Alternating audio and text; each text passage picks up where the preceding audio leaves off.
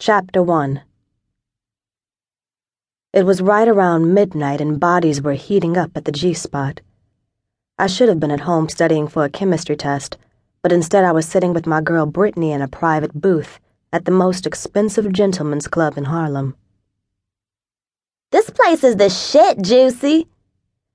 The music was loud, and Brittany was dancing in her seat.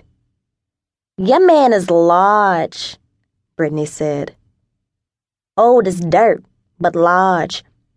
If Cecil owned a fly joint like this instead of a detail shop, I'd be hanging lovely every night. I can't believe they charge a grand just to get in the door.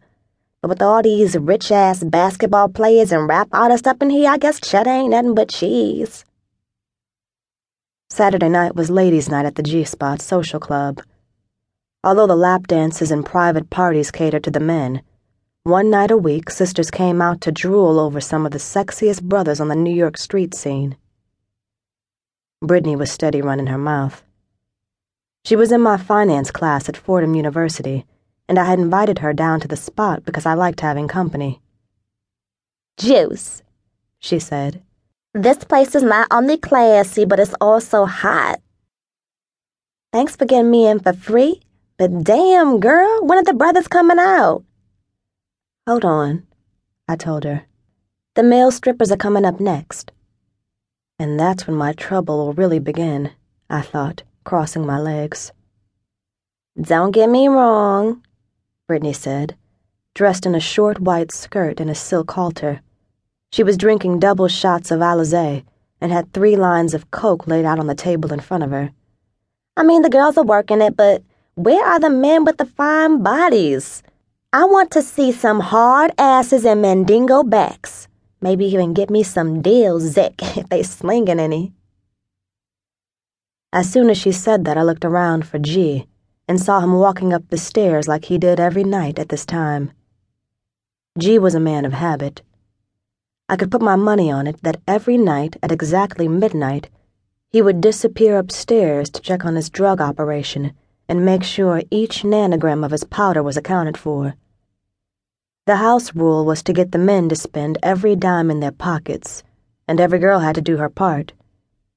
It was about getting them to buy drinks all night, pay for lap dances, and if they wanted to fuck, they paid for the sex, and the room, too.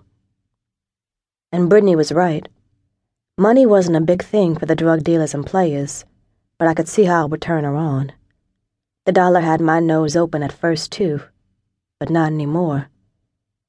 These days, chasing the thing that I wanted most could get me killed. It was like being addicted to candy and working in a chocolate factory where the product was off limits.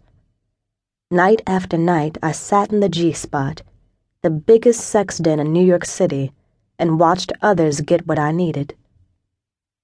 Let me just put it out there. I was a 19 year old Harlem girl with a healthy appetite. But it wasn't sweets that I craved. And it wasn't drugs. It wasn't jewelry. And it wasn't Prada skirts or fur coats, neither. All that stuff was at my fingertips, mine for the taking. I was miserable in spite of all the bling, because even though I rolled with the richest man in Harlem, I couldn't get my G spot hit. I was Granite McKay's woman, and I craved dick.